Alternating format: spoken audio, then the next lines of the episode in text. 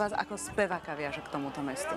Ja som tu bol niekoľkokrát, už ako študent konzervatória, keď som mal 19 rokov, som prišiel do Ríma, myslím si, že to bolo, bola moja prvá návšteva vôbec v Taliansku Rím. A som bol nadšený, ako aj dneska som nadšený Rímom. A som si povedal, bože, tu spievať, to, bude, to by bolo úžasné niekedy. A nespieval som. Nespieval som v Ríme dodnes, som nespieval. A už ani nebudem, ale bolo to tak, že ja som mal ponuky ale vždy, žiaľ, boli v takom období, prišli, keď ja som už bol zaviazaný nejakou inou zmluvou do iného divadla, alebo sa mi podarilo ochorieť, čo sa mi stávalo občas. Takže ja som nakoniec tých troch ponúk alebo štyroch, ktoré prišli, ani jednu nemohol zrealizovať. Keď sa povie meno Dvorský v tých najväčších operných domoch, ľudia vedia. Peter Dvorský zo Slovenska. Spomeniete si, aké boli tie vaše operné začiatky na týchto javiskách svetových. Aké to bolo? Lebo bolo to v čase, keď zrejme nebolo jednoduché cestovať a nebolo jednoduché sa niekomu, kto je z východného bloku, nielenže presadiť v zahraničí, ale vôbec sa dostať za hranice. Nebolo to také jednoznačné, lebo ja keď som prvýkrát sa ukázal niekde, či už vo Viedni, či už, e, ja neviem, v Paríži, v Londýne, e, Bone, v Hamburgu, Berlíne, prvýkrát, to oni, tí ľudia samozrejme si ma obzerali, počúvali ako neznámeho speváka. Musel som ich presvedčiť o tom, že sa môžem vrátiť ešte. Vždy to ten prvýkrát je najťažšie. A to sa mi ako si darilo. Musím povedať, že som mal obdobie toho, keď som začínal ako, dá sa povedať, 25, 24, 26 ročný, začínal som chodiť po svete, tak som bol v dobrej kondícii. Samozrejme, to je mladosť, to je, tak by som povedal, dobre vytrenovaný aj hlas, aj fyzikum, takže to bolo super. A potom, ale keď už som sa vrátil druhý, tretí krát, to publikum bolo spontánnejšie, bolo ku mne také vrelé, bolo, vždy som získal aj väčší, väčší potlesk. Stalo sa mi napríklad v Bolšom teatri, a keď sme boli so Slovenským národným divadlom Maškar, s Maškarným bálom, tam je tá scéna, keď pred, po predohre e, páža príde na scénu a povie Savanca re, prichádza král.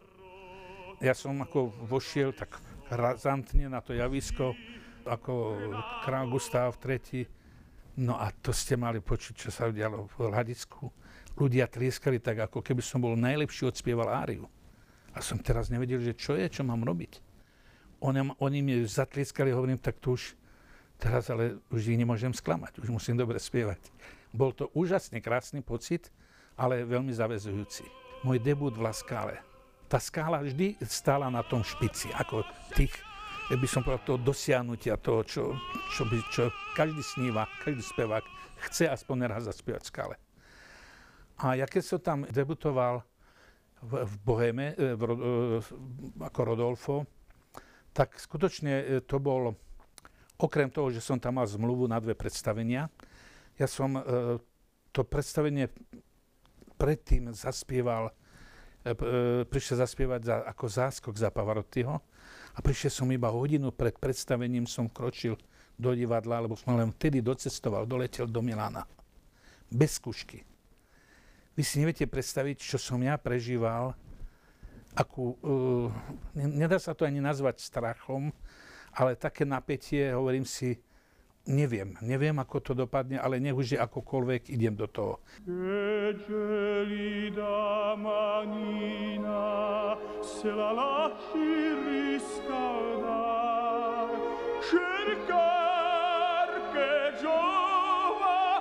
Buio non si trova.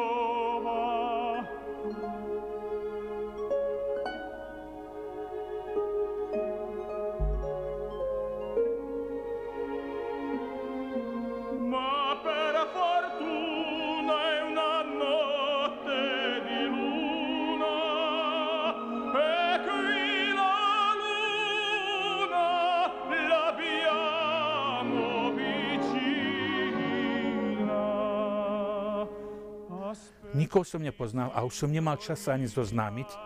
Čiže začala opera, jedine maestro prišiel za mnou, Carlos Kleiber, a sa ma spýtal, že či spívam s originál C áriu alebo nie, tak som ho ubezpečil, že bude C dneska. A išiel som, no, spieval som. A darilo sa mi, spieval som, e, myslím si, tak dobre, že keď som odspieval Rodolfovú áriu s držaným C, tak nastalo hrobové ticho v divadle. Ale absolútne ticho. Nikto netlieskal. Prešli dve sekundy, tri sekundy. No to vyzeralo ako, že to je koniec sveta. No ale potom to publikum sa prebralo. Ale tak to boli. To bolo ako v byčej aréne ľudia dúpali, kričali bravo a tliskali. No a to bolo moje najväčšie víťazstvo.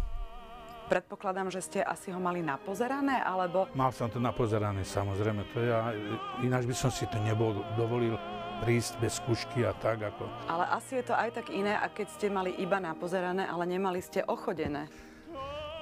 Nie, ale myslím si, že tam e, ktorý párkrát si už zaspieva toho Rodolfa a dokonca tú istú inscenáciu pána Cefireliho som robil vo Viedni predtým.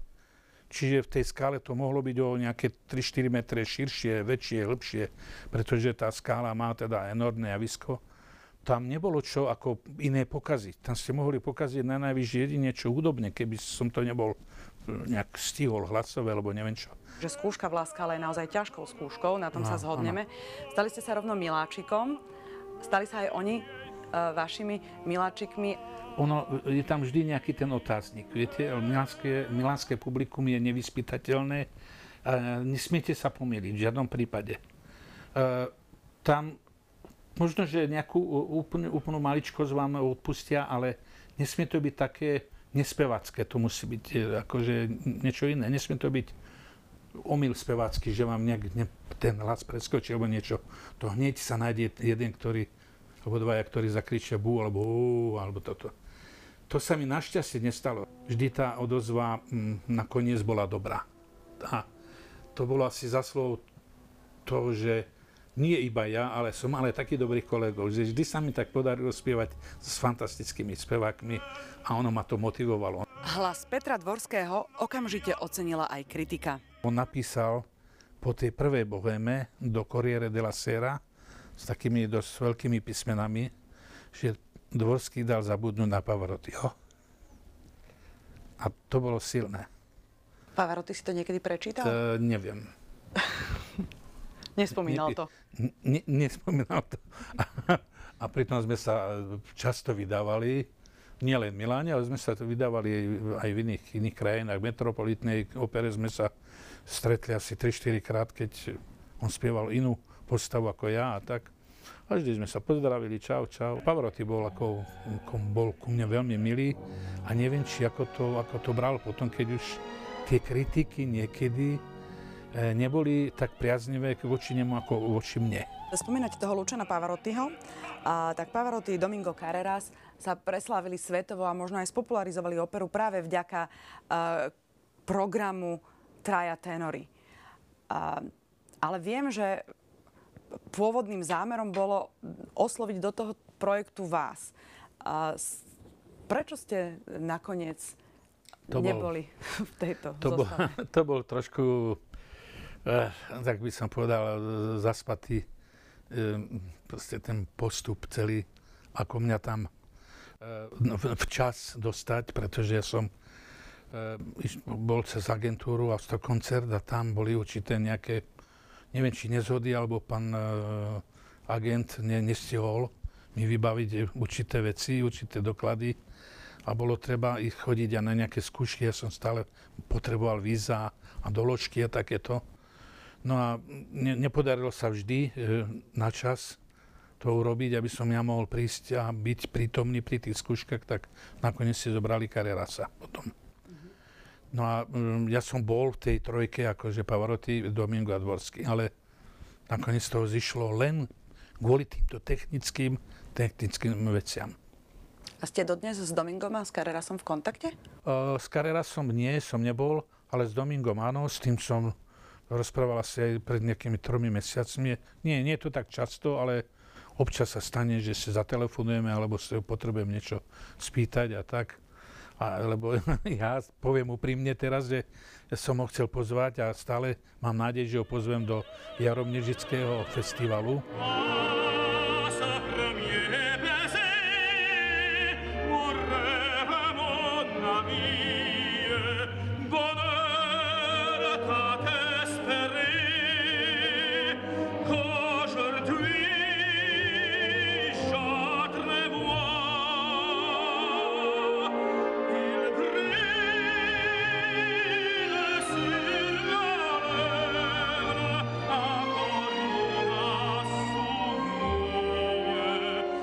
Nejaké obľúbené partnerky? Určite Edita Gruberová.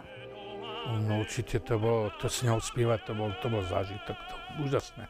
Ja som s ňou robil e, síce len e, tri e, tituly, Luciu di Lammermoor, e, Rigoleta a Traviatu. Ale vždy to bol veľký sviatok. Veľký sviatok, pretože vždy som s takou bázňou a obdivom pozeral na ňu a počúval. Vždy som pozeral, ako to tvorí, ako to robí. A keď sme mali, e, keď sme skúšali niečo, či už to, bolo, to bola traviata alebo rigoleto, a ona do obedu sme akože skúšali, ona markírovala, ale markírovala tak na dychu, tak dokonale krásne, čo som ja nevždy dokázal tak markirovať. Hovorím, Edita, prosím ťa, ako to robíš? No normálne otvorím ústa a idem. Hovorím, hovorím, prosím ťa, nehovor, tak to, to druhá nedokáže.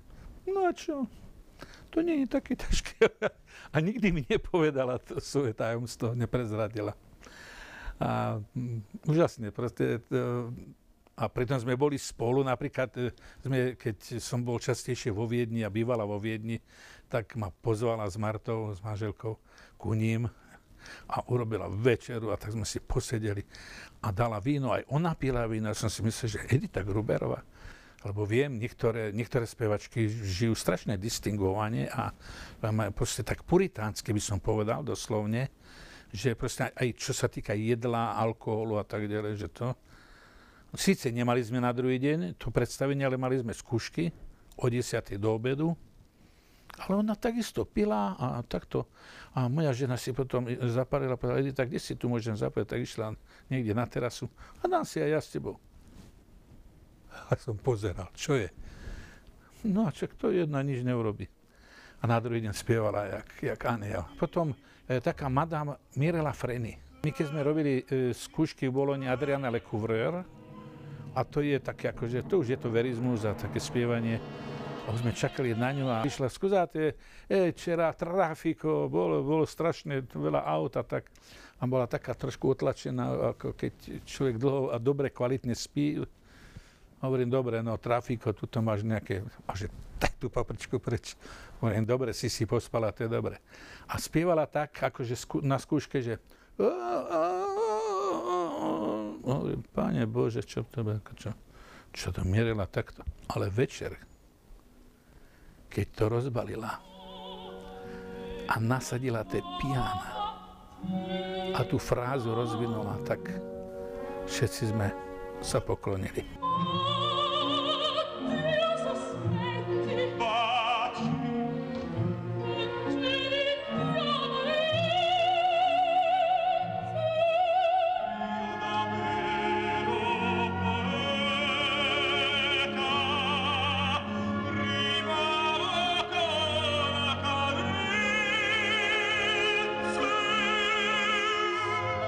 Tenory tak trocha taký citlivejší? Sú. Také, také troška padavky, nie? Taký... Či? No, sú citlivejšie. Tak povedzme si to úprimne. E, tenorový, e, tenorová poloha je neprirodzene vyššia ako poloha spevacká u sopránu, u žien. Ten tenor, pokiaľ to nie je natúr, nejaký hlas, hovorový hlas, taký nejaký dobre posadený, vysoko, tak to nie je také možno ešte ťažšie pre neho, keď sú to tie e, liricko, e, leggero, lirico leggero hlasy. Ale ja som vždy rozprával takto, alebo možno, že aj hĺbšie, ale, ale musel som spievať tú vysokú polohu, aby som nedal najavo tým, že ja mám iný hlas. Hlboké hlasy netrpia toľko, koľko tenorové hlasy. Preto aj tenorové hlasy skôr odchádzajú ako, ako hlboké hlasy. A to je, to je tou, tou prí, prírodou dané. Uh-huh. Bolo to, to jednoduché odísť? No nie, vôbec nie. Ja som eh, v podstate odišiel, ale ešte som to nedal na papieri.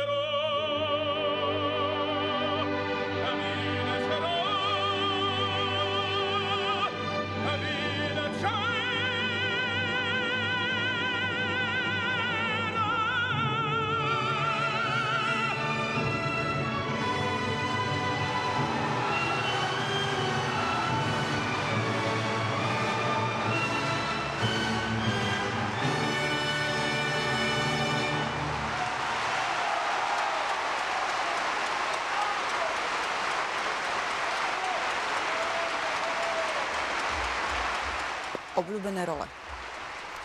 Tých je veľa. Ale tým, že som najviac spieval Rodolfa a bolo, bola to moja najzamilovanejšia postava, môžem dodnes povedať, že to bol Rodolfo v Boheme. Potom, nakoľko som a milujem dodnes Pucciniho, to bol De Grue, Manolesko, veľmi ťažká postava, ale nádherná. Nápoj lásky som sa ako bál trošku. No ale o to Schenk ma presvedčil, a povedal, ty budeš výborný. Ty budeš výborný, Nemorino, lebo ty si môj, taký, ty si môj, môj lieber, tu bist mein lieber Schweig. Tu bist mein lieber Schweig und du singst das perfekt. Ty to zaspievaš perfektne. Hovorím, a my to, my to urobíme, bude sa ti to páčiť. A oto Schenk to vypiplal so mnou tú postavu, urobil, on vyslovene, jemu to robilo pasiu, že ma mohol pre, preháňať potom javisko, predskakovať som musel pluch a tam robiť. pritom tie árie nie sú také ako úplne veselé, však on tam dosť trpí, no, ten Nemorino, áno, ale v podstate on je celá tá opera, no v podstate, tak to zoberme to tak, že to je e, veselá opera, áno. Op- opera je veselá, ale tá Furtiva Lagrima je veľmi no, ona nie, tá, tá nie je veselá, áno, ale to on, čo robí, tie hlúposti, to, to by malo byť veselé. No ale ja som si tú operu, e, tú postavu zamiloval a rád som ju spieval. Napríklad Lensky, to je nie postava, ale nádherná. A možno, že ju robí práve tá melancholia jeho, ten jeho taký, tá jeho duša taká jemná a tá ária Lenského. Il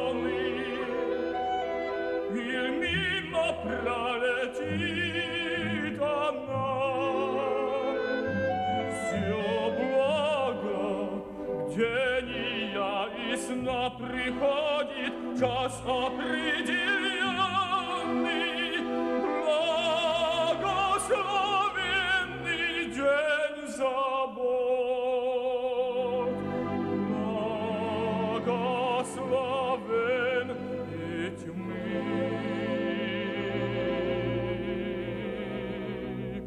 Sa vám páčilo, keď ste boli taký romantický? Áno. Muselo, museli sa tam striedať vášne. Nesmelo to byť len, len romantické, to by som asi tiež e, nie veľmi dlho vydržal, ale museli sa striedať proste žiarlivosť, vášeň, ľúbosť, proste e, neha a jedno s druhým, tak toto po, pomiešať.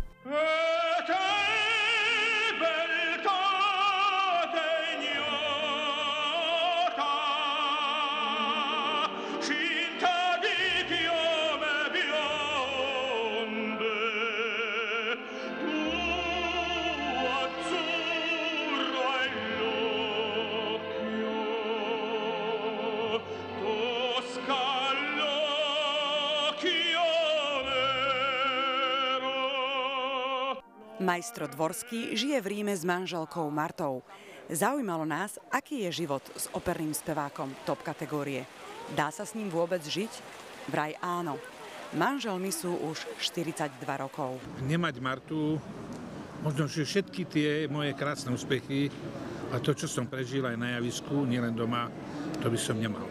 A pani Marta mu pripomenula aj príhodu z predstavenia Macbeth v jeho obľúbenej skále. Môj vstup, výstup na javisko, keď prichádzam so správou ako Macduff, prídem a hovorím všetkým tam horore, hrôza, hrôza, zabili kráľa Dunkána. To som mal povedať, ale predtým, ako som to povedal, som si šlapol na, na plášť, taký ťažký purpurový plášť, som bol v oblečení, kovovom oblečení, proste ozbrojený, meč, všetko.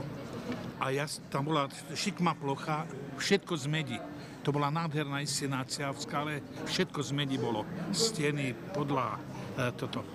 A ja som sa šmykol, a, som si, a ja som, jak som padol, tak som sa po tej šikmine, a sa, no ja hovorím, že sa iskrylo, ale neiskrylo sa, ale pr- mne sa iskrylo v hlave, som sa šmíkal a smerom dole a všetci začali hýkať, aj kolegovia na javisku a v hľadisku, hľadisku, že uú, a ja som sa šmykal a zastal som skoro meter a pol od e, jamy e, orkestrálnej a Claudio Abado dirigoval a jak to dirigoval, tak takto si držal hlavu. No myslel si, že je koniec, je po opere. Ale ja som to stihol zaspievať v rytme, tak ako to on... Ako to... ste sa šmíkali? Ja som padajúc po, po tej podlahe, potom som sa šmíkal a som vreval a, a to bolo, počkajte, to bolo hrozné. Samozrejme to neplánovaná inscenácia, no takáto. A keď to skončilo, na, som sa postavil, všetci sa tam na mňa z hrozou pozerali a potom po predstavení každý chodí za mnou podal. To bolo úžasné. Jak si to zahral, ten pád do toho, do, tej, do tých slov, čo si hovoril. To, to bolo neuveriteľne krásne.